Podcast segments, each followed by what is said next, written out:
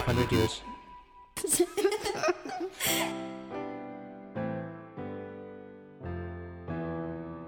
My search led me to the study of the spiritual forces with which all of us are blessed. And it was in this field that I came upon a clue which has enabled me to help millions of people to find their earthly destinies. I want to describe my discovery in the simplest terms possible because it will reveal to you why it is true that whatever the mind can conceive and believe, the mind can achieve, regardless of how many times you may have failed in the past or how lofty your aims and hopes may be. I caught my first fleeting glimpse of the profound law which provides the means by which we may choose our own purpose in life and attain it while I was being coached by Andrew Carnegie during the organization of the Science of Success philosophy. I had just finished telling Mr. Carnegie that I feared he had uh, chosen the wrong person to give the world the first practical philosophy of personal success because of my youth, my lack of education, and my lack of finances. Well, at this point, Mr. Carnegie delivered a lecture that I shall never forget because it changed my entire life and paved the way for my helping to change the lives of millions of people, some of them not yet born. Let me call your attention to a great power which is under your control, said Mr. Carnegie. A power which is greater than poverty, greater than the lack of education, greater than all of your fears and superstitions combined. It is the power to take possession of your own mind and direct it to whatever ends you may desire. This profound power, Mr. Carnegie continued, is the gift of the Creator, and it must have been considered the greatest of all of his gifts to man, because it is the only thing over which man has the complete and unchallengeable right of control and direction. When you speak of your poverty and lack of education, Mr. Carnegie explained, you are simply directing your mind power to attract these undesirable circumstances because it is true that whatever your mind feeds upon, your mind attracts to you. Now you see why it is important that you recognize that all success begins with definiteness of purpose, with a clear picture in your mind of precisely what you want from life. Uh, then Mr. Carnegie continued his speech with a description of a great universal truth which made such an impact upon my mind that I began then and there to give myself a new outlook on life and set up for myself a goal so far above my previous achievements that it shocked my friends and relatives when they heard about it. Everyone, said Mr. Carnegie, comes to the earth plane blessed with the privilege of controlling his mind power and directing it to whatever ends he may choose. But, he continued, everyone brings over with him at birth the equivalent of two sealed envelopes, one of which is clearly labeled the riches you may enjoy if you take possession of your own mind and direct it to ends of your own choice. And the other is labeled the penalties you must pay if you neglect to take possession of your mind and direct it. And now let me reveal to you, said Mr. Carnegie, the contents of those two sealed envelopes. In the one labeled riches is uh, this list of blessings. One, sound health. Two, peace of mind.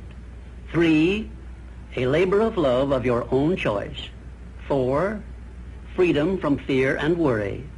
Five, a positive mental attitude. Six, material riches of your own choice and quantity. In the sealed envelope labeled penalties, Mr. Carnegie continued, is this list of the prices one must pay for neglecting to take possession of his own mind. One, ill health. Two, fear and worry. Three, indecision and doubt.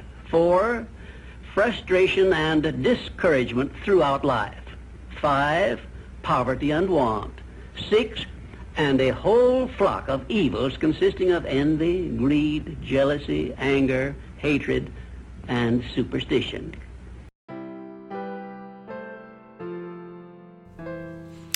Hi, welcome to the show. This is Jeff Till on 500years.org. It's September 2015, and today's topic is about a book I recently read called Think and Grow Rich by Napoleon Hill. The audio that you just heard to open the show was from 1937 and Napoleon Hill giving his speech on the book, which it might actually be the copy of the book itself. You can track this down on YouTube, and it's about two and a half hours long. It's just uh, him sitting in front of a camera describing what his sort of life's work was and why it was important.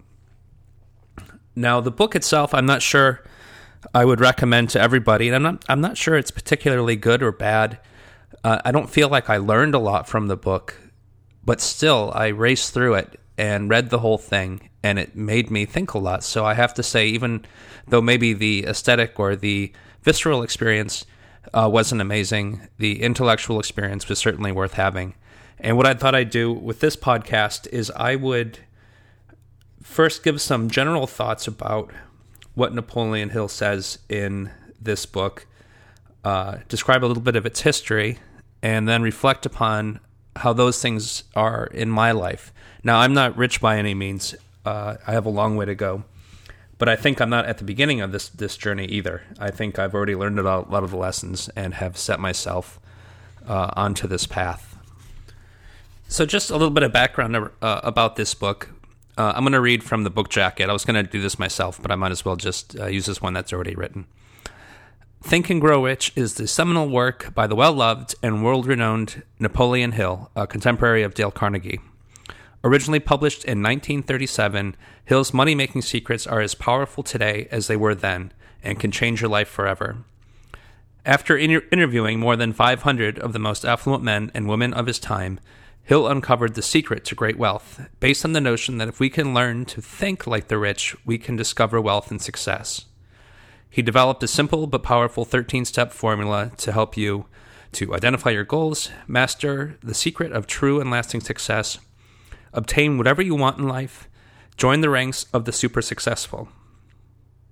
And so some of the people he, I'm now just talking, and some of these, these famous people included, besides Carnegie also included uh, Henry Ford, Thomas Edison, and a slew of other people like Wool- Woolsworth and train train guys and people you would recognize as being successful rich people in that early part of the 20th century.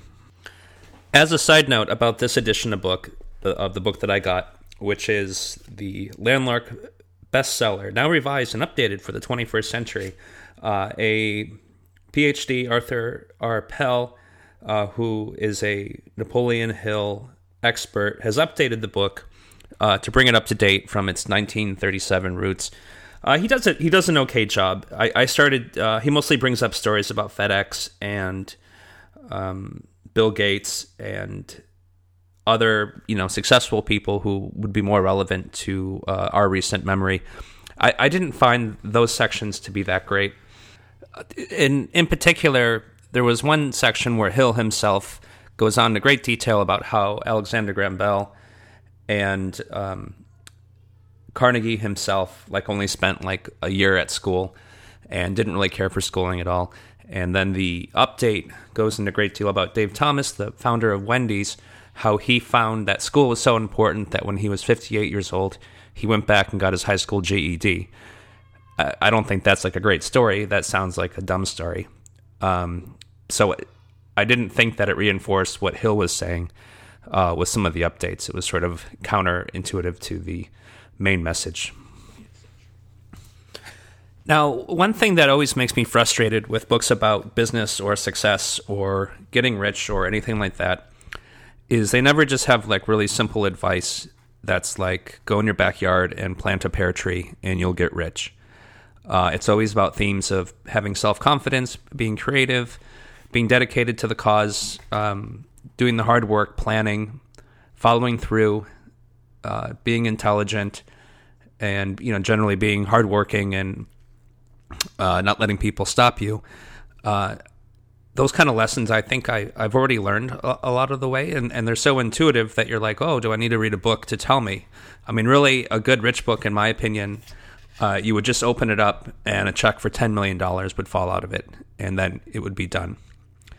But of course, that's not the case. And probably a lot of times, books like these are just telling people things they already intuitively know, uh, but just need to be reminded of or needed to needed to have phrased in a formal and purposeful way so that you can act upon it. Now, the book has a lot of weird, sort of hocus pocusy type of language that Hill uses to describe uh, these new sort of powers that you will receive by using your mind uh, to direct your future and to obtain witches, riches. Uh, he uses words like infinite intelligence uh, and then tapping into other people's brains and other stuff that sounds very supernatural. And it's hard to tell when reading it whether he means it to be that you will actually develop, uh, you know, superhuman powers, brain powers that let you do things that, that betray nature or if he's just using it as sort of a metaphor for new abilities that you'll have because those it works either way. And i've been taking it to be the later um, where as you develop your mind you realize that you can access just about any piece of information. You're able to access any piece of expertise that you need and you can as he says, you can suddenly predict uh, bad things down the road, and you can also predict opportunities that are going to present themselves and then act upon them. One of the, the biggest and most important themes, in my opinion, in the book was how Hill described that it's not external forces that create uh, richness uh, within within a person or wealth. The wealth is created by inventing unique value um, providing more or giving more to the world than you actually take out. And there's nothing external that sets the circumstances for you to become rich. So I think a lot of people, uh, especially in the work mentality, uh, think that to become rich, you either need to be born of a certain stature, born into wealth, uh, have unique talents that you were just sort of born with uh, through your genes um, or someone's going to come and give you the opportunity. Somebody's going to come and give you the money, or that luck or fate is going to bestow it upon you. And Hill's opinion or his methodology that he's, you know, through working with all these rich people is that everything comes from your own mind and nothing is really outside of your own control. So you can't wait for somebody else or some condition to come and make you wealthy. It all starts within your own self. And then what he does is he goes through these different various mental exercises and then uh, real real activities that lets you sort of supercharge your mind into obtaining the things that you want. And so it becomes a lot of it becomes changing how you think and then exercising that thinking muscle so that it becomes more and more powerful, uh, more intelligent, uh, to the point where he says you can access the infinite intelligence of the universe. And I thought that was pretty powerful. Now, most people, in my opinion, that I've seen, and because I know this because I've I've been this way for a long time, view working and the activity of procuring money as a work function, where you're sort of told to show up at a certain time. You're handed, you know, however many tasks that are, are you know you're to do there's this lunch break at, at 12 that lasts for half an hour. You eat your lunch, and then you leave. You stay there till 5, and then you go home when they tell you to. And a lot of this book is about breaking out of that mindset that you are to show up somewhere, do tasks that you're told to, uh, and then follow the schedule, and that, that anything really great is going to happen to you uh, doing that kind of uh, lifestyle. Now, in my opinion, that's a schooling mentality. That's the the fifth, thirteen years or the thirteen years plus four years of university that everyone was taught to do. Is that you're going to be you know to show up somewhere at a certain time, be told what tasks to do, eat your lunch now, and then leave at uh, when the school bell ends. So a lot of this book, in in my opinion, is really an unschooling book on how to break out of the doing what you're told to do and instead using your mind to define what you're going to do going forward. Another takeaway I got from the book was on this building mind strength or increasing your intelligence, which I believe comes from actually exercising your brain and taking it to new places. I think a lot of people sometimes presume that intelligence is something that you either just have or you don't have, and there's no way to obtain it if you think about like a sports analogy, uh, someone might see a weightlifter and say, "That's a really good weightlifter because he can weight, lift weights for six hours at a time and lift 500 pounds over his head. But the point is, is that he didn't really, uh, he can't do that just because he's a good weightlifter. He's a good weightlifter because he uh, exercised six hours a time and increased the weight that he would lift uh, over time. So I think a lot of people would probably say, like, well, doesn't everybody think all the time? And that is true. But if you're just thinking about things like what you'll have to do at work or what you're going to prepare for dinner, you're not really stretching your mind in any creative or sophisticated way.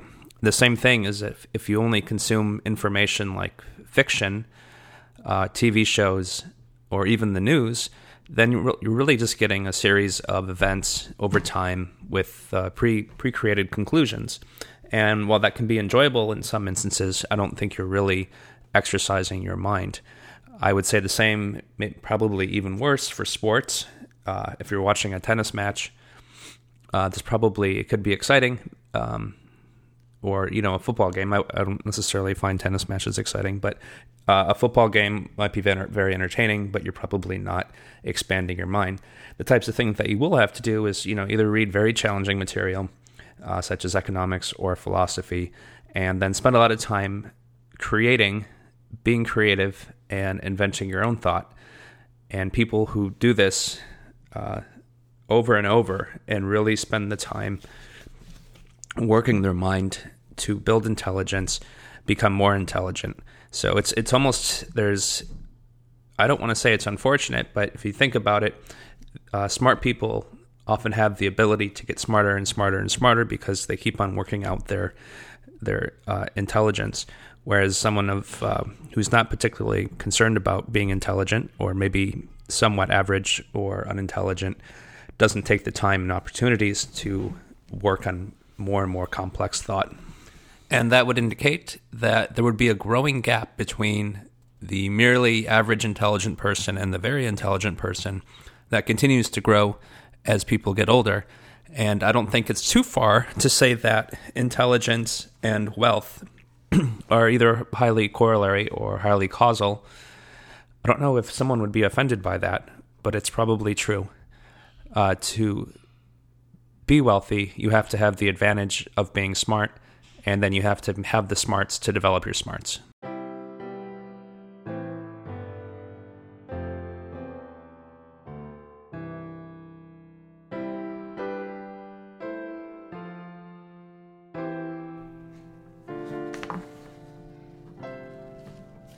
Napoleon Hill's book, Think and Grow Rich, is divided into 16 chapters the meat of it being 13 chapters on the 13 lessons or the 13 steps to riches. Uh, he starts with an introduction uh, with the power of thought. And this is where, as we were talking about earlier, he says all richness comes from inside your mind. So everything must be born through your thought process, how you think, and how you improve your thinking. Again, it's never external. It's all from the power of your mind. And that's where wealth has to start with. And that's how it can be achieved. And then it goes through the 13 steps. And then it has uh, two chapters uh, on fear and the devil's workshop. And these are evils or sort of bad things that people have that stop them from being rich. And so it's fear and jealousy and uh, sloth and things like that. So what I'm going to do is I'm going to go through the 13 lessons uh, pretty quickly and just give you my feedback, sort of tell you what how I thought he what he meant by it, and then what I read into it, and I, how I'm going to sort of apply it to my business. Uh, the first step is desire. So that's the starting point of all achievement is that you have to really want your goal of obtaining wealth or uh, obtaining whatever you consider wealth. It doesn't necessarily have to be money. Uh, it, it, could be another achievement. Uh, it could be prestige. It could be love. It could be uh, doing what you love. Uh, but this is mostly we defining wealth as success in business. So that that makes pretty much that's that makes a lot of sense. If you don't want it, you're not going to get it. So if you don't really desire wealth, then there's no point in even trying to get it. And that can be kind of a, a weird conversation because wealth means a lot of different things to different people. Uh, someone might be happy uh, with making several hundred thousand dollars a year and not working very much. And now that doesn't put you into the 1%. That puts you into about the 90s, you know, you're the at the 90 percentile, 97th percentile. Uh, and some people would consider that wealthy. Other people want uh, this sort of Carnegie wealth where you're going to be able to, able to build uh, a 50,000 square foot mansion on 100 acres of land, have millions and millions of dollars, or perhaps even be a billionaire. But not everyone's willing to work to get that. And not everyone wants to live frustra- in a state, a state of frustration if they don't get that. So, anyway, the desire is an important conversation to have with yourself. You know, what do you want and how much do you want? And if you don't have it, then perhaps uh, chasing wealth isn't for you. You should just go into the work work mentality of working for someone else. The next step is faith. And this is visualizing and believing in the attainment of desire. And it sort of has to do with confidence in a way of knowing that it's going to happen. And so you, he actually suggests uh, that you almost trick yourself into believing that you will achieve your wealthy goals no matter what. And that's followed up with his uh, third step, which is autosuggestion, the medium for influencing the subconscious mind. Uh, these two sort of go together. So he actually wants you to sort of hypnotize yourself, and he, he actually suggests that you write down uh, a certain pledge that he, he puts out in the book, and you say it to yourself every morning when you get up, and every night before you go to sleep. Uh, later, I'm going to play some more audio of Napoleon Hill, where he tells you to get a piece of paper, two pieces of paper, and write the goal uh, on on the first one, and I forget what he wants in the second one. But anyway, you start almost using it as a mantra, so that your faith becomes unshakable. You just always know that you are going to obtain your wealth. The fourth step is developing specialized knowledge. Uh, this is through personal experience and observation. So, specialized knowledge uh, is just what it sounds like. It's it's knowledge that pretty much either no one else have or is very rare or is specific to you and is of great value to other people. Now, through all of this, um, he always talks about defining your special purpose. And this idea is that everyone who wants to be wealthy has to have a unique purpose in this world, which they identify themselves as uh, which is sort of carefully designed and will ultimately give more than you take in. And defining your special purpose is one of the most important parts of this. It's you know can be central to your identity. Uh, for some people, it might be what they love to do. Uh, other people, you know, when he he talks about some of these rich people like Alexander Graham Bell, uh, Henry Ford, uh, Carnegie, you know, you don't know if if they really like you know, making automobiles or, you know, drilling for oil. Uh, but they do, you know, love being masters of business. So it's not always necessarily that the content of the job is what you love, but the special purpose has to be definite and front of mind always. Uh, the fifth step is imagination, the workshop of the mind, and this is about being creative. I think that's pretty self evident in being wealthy is that you have to be able to create something new. You have to be able to imagine things that other people don't imagine and figure things out in ways that other people haven't figured out before. It's not so much that you can just copy people, and to some degree you can. I've I've told other people who I've met who were wondering how to pursue life and they weren't doing very well is that well you could just find someone successful and do what they do. And that that makes sense as well. And I wouldn't be surprised if that's sort of the birth of a lot of doctors and lawyers, and probably accountants as well, who want a path to making a decent amount of money, don't necessarily particularly love uh, writing prescriptions or or um, dealing with law books or adding numbers, but find it as a good path to copy other people into at least a, a relative, you know, state of riches. The next, the sixth step is organized planning crystallization of desire into action. And this is about creating a definite plan for how you're going to obtain your wealth, and then, of, of course, being able to follow it and change it when it need be. So I think planning is important too. Uh, decision, the mastery of procrastination, is the seventh step to riches. And this is about uh, not procrastinating, knowing how to make decisions very quickly. Uh, he writes that most of the people that he interviewed were very quick to make a decision and were very slow to ever reverse one.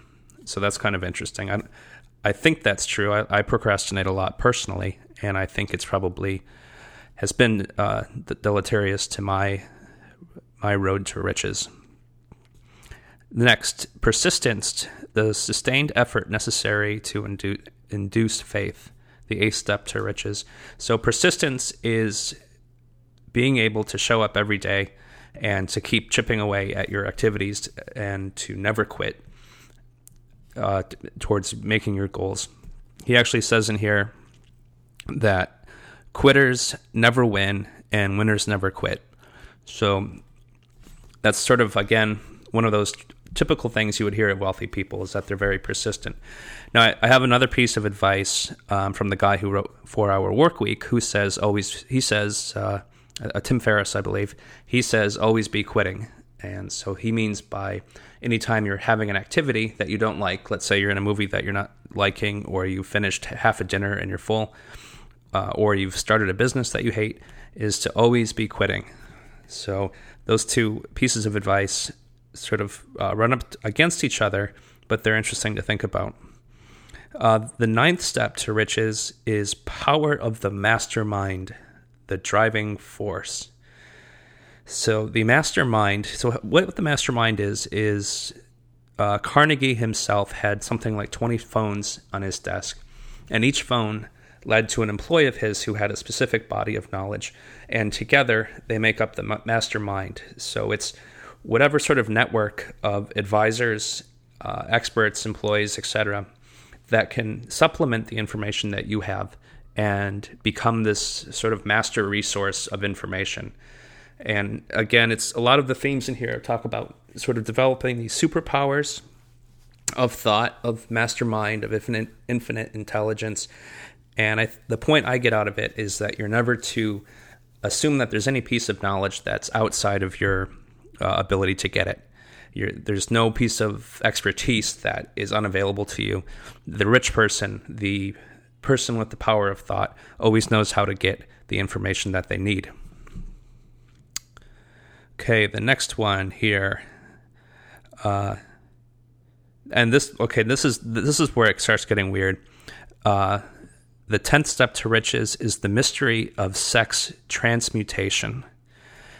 And what's interesting is Napoleon Hill very much believes that rich to be rich, you have to have uh, a wife or girlfriend that you love very much. And this was written in 1937, so he doesn't have much about rich women.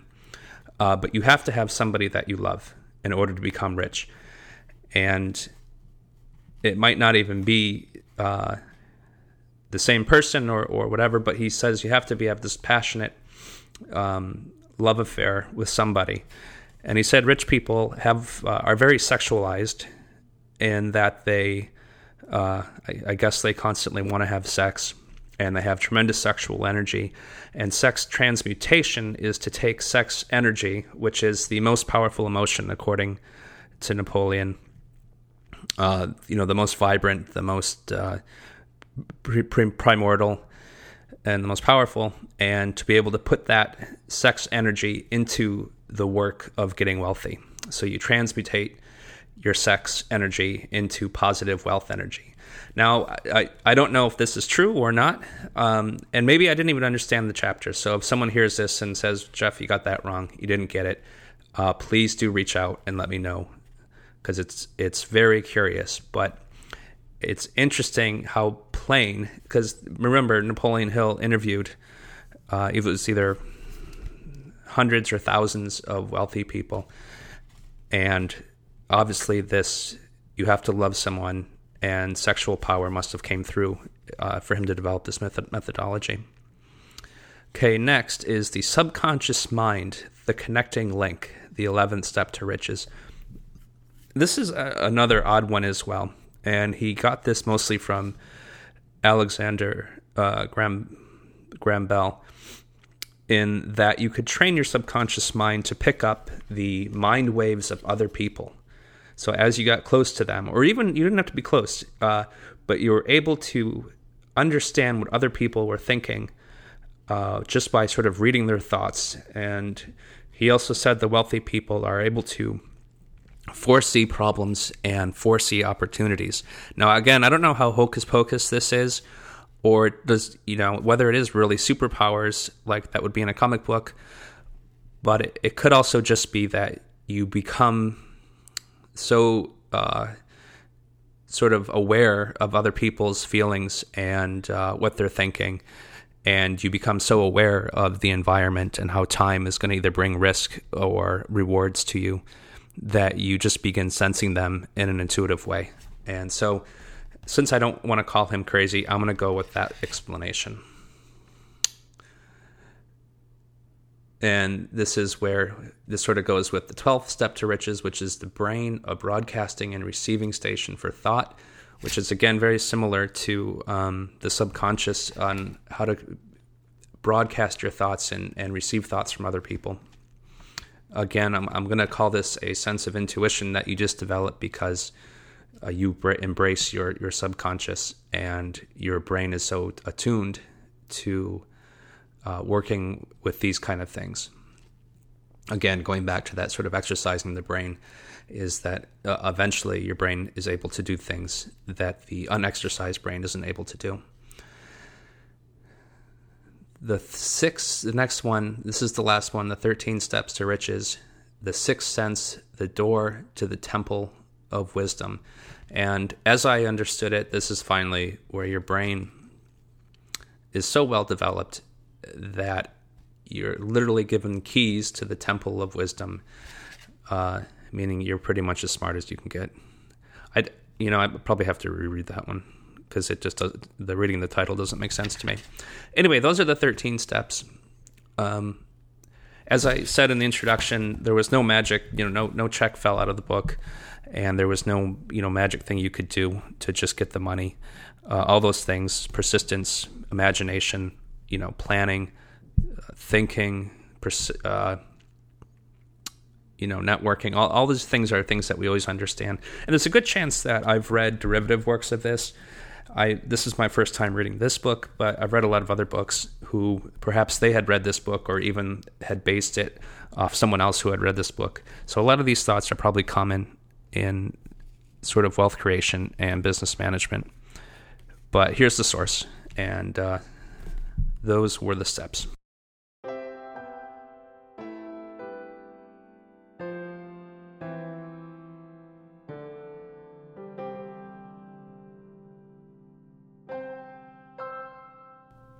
The last part of this book I wanted to talk about uh, was a section of the major attributes of leadership in the organized planning chapter. And what I particularly liked about these is that I've discovered them on my own prior to reading the book. Uh, probably I don't have them at 100%, maybe I'm halfway there. But just in dealing with my clients and my employees, I thought these attributes for leadership generally represented uh, just good attributes uh, for dealing with people. So I'm going to read them and comment as I see fit. So here, here's the 11 major attributes of leadership. Number one, unwavering courage based on knowledge of self and one's occupation. No follower wishes to be dominated by a leader who lacks self confidence and courage. No intelligent follower will be dominated by such a leader for very long. Uh, so this is an, this is important because every time that you do something, you have to show that you have confidence, and you have to do some brave things that uh, your employees probably wouldn't be willing to do. The biggest one, probably in entrepreneurship, is to live without a steady income, and then also to be willing to place bets and make take risk and make capital investments using the same money that you might use to pay rent or to feed your children. And right there, that bit of courage to make decisions and then follow through with them is something that your employees aren't going to be willing to do and your clients will be impressed by. Number two is self control People who cannot control themselves can never control others. Self control sets a mighty example for one's followers, which the more intelligent will emulate. So I, I think that's true too. Uh, number three, a keen sense of justice. Without a sense of fairness and justice, no leader can command and retain the respect of his or her followers. I find this to be uh, useful sometimes when we have troublesome clients that are giving my employees a hard time. They don't want to be treated badly, and if I can come up and be their advocate, and I've gone as far as to even tell clients to stop calling us because I thought they were being unfair to my employees uh, there's also a sense of being fair uh, in terms of opportunity. Uh, you know, not piling on all of the worst tasks to the, the one person, and then also being able to reward when when things get tough. So if I have employees that put in a 60 hour work week one week, uh, I, will go out of my way to make sure that they can have some time off later. Uh, and if it gets really bad, then I just give them money. And so those are things of justice, I think, uh, with employees. Now, for clients, uh, if they get overcharged, for example, or they double pay, which happens sometimes, I'm very quick to be fair and offer them a credit or to do work. Uh, also, if I feel like I haven't satisfied them, uh, there's a thing of fairness where we make sure we do what's right and so that they feel completely satisfied. And I think those are senses of justice right there in terms of being fair in business dealings. Uh, number four, definiteness of decision. People who waver in decisions show, show that they are not sure of themselves. They cannot lead others successfully. So, earlier in this book on decision making, Napoleon Hill says that decision makers are very quick to make a decision and then very slow to reverse decisions. So everyone likes a decision maker who's very crisp and precise and quick in making a new decision. Number five, definite, definiteness of plans. The successful leader must plan the work and work the plan. A leader who moves by guesswork without practical, definite plans is comparable to a ship without a rudder. Sooner or later, it will land on the rocks. So it's good to have not only to plan and to have very detailed plans at many different levels, but to also communicate those plans uh, either to your clients or to your employees. Number six is the habit of doing more than paid for. This is interesting, eh? One of the penalties of leadership is the necessity of willingness upon the part of the leaders to do more than they require of their followers. So uh, I might be guilty of not doing that, but historically, uh, I've built my reputation on doing that. And yeah, sometimes you have to do more than you're paid for. And of course, everybody hates anyone who snivels um, about whether precisely their paycheck matched the amount of work that they did. So most people look at the task and you know understand that they are, are given a certain amount of money, and they make sure that the task and the customer is happy, uh, and don't nitpick over necessarily whether they had an hour or more or something like that that went unpaid. Seven, a pleasing personality. No slovenly, careless person can become a successful leader. Leadership calls for respect. Followers will not respect leaders who do not score highly on all factors of a pleasing personality. This one I've taken to heart so much so that I've actually I train my employees to have certain phone manners and also certain email manners that are ridiculously cheerful. And this is something that just really greases the wheels and makes working with clients and other people very easy. Uh, there's no reason why anyone should ever be bossy or crabby uh, in a professional relationship it's just not worth the cost. Because then also, when you have to be kind of a tough guy, uh, you have such a reputation for being cheerful and pleasing that the tough guy is taken very seriously. Because obviously, you must uh, be very upset or in strong contradiction if you are all of a sudden not pers- uh, pleasing and cheerful. Number eight, sympathy and understanding. Successful leaders must be in sympathy with their followers. Moreover, they must understand them and their problems. So that's pretty good. Uh, uh, always knowing when your employees are struggling or your clients are frustrated, and then being able to show that you understand that is key. Number nine, mastery of detail. Successful leadership calls for the mastery of details of the leader's position. So that's pretty good. Uh, I sort of pride myself on having an encyclopedic knowledge of my business, and I'm afraid of no detail. Still, uh, you'd have to probably have a counter one, which says, you know, don't get mired in detail, know when to delegate, and know when to find other people who know the details for you. And Napoleon Hill goes into that with sort of the mastermind network that we discussed earlier. Number 10, willingness to assume full responsibility. Successful leaders must be willing to assume responsibility for the mistakes and shortcomings of their followers. If they try to shift this responsibility, they will not remain leaders. If followers make mistakes and become incompetent, it is the leader who has failed. Now that's very that's very powerful right there. And all all good leaders that I have ever met have taken responsibility for their whole team.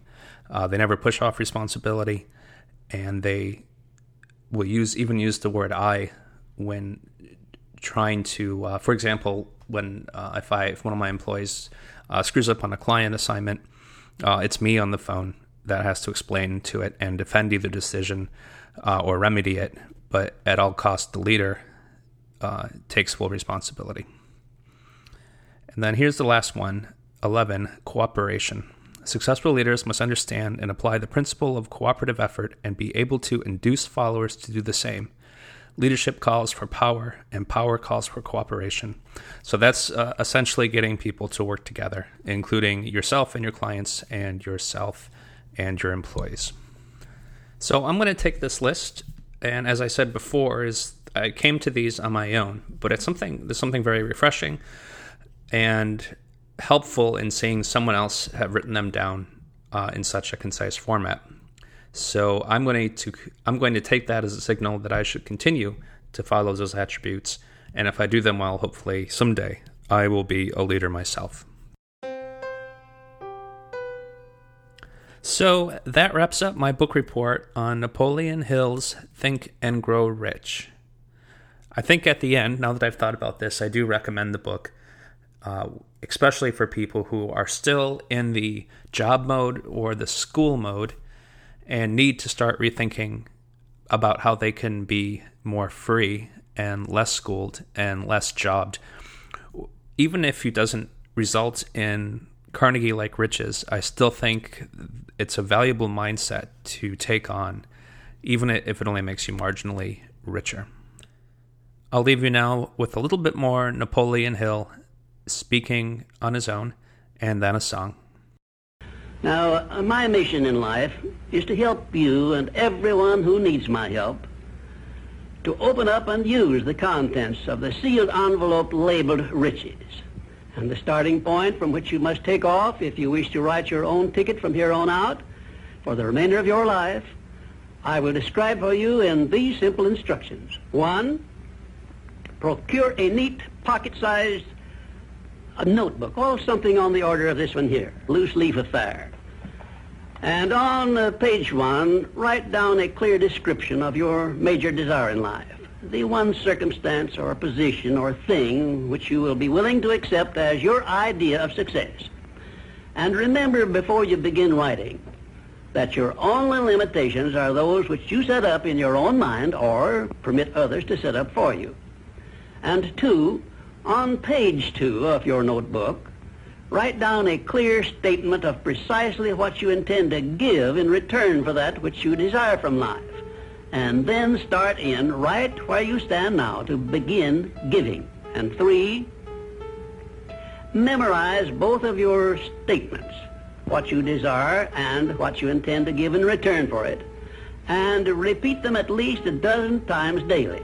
And always end your statements with this expression of gratitude for the blessings with which you were gifted at birth. I ask not, for divine providence, for more riches, but more wisdom with which to accept and use wisely the riches I received at birth in the form of the power to control and direct my mind to whatever ends I desire.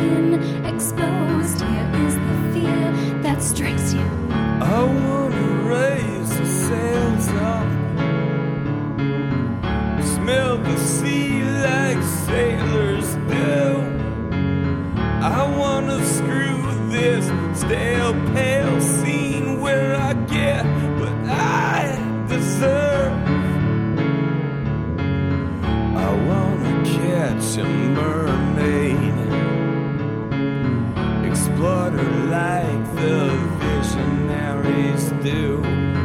I wanna screw this stale, pale scene where I get.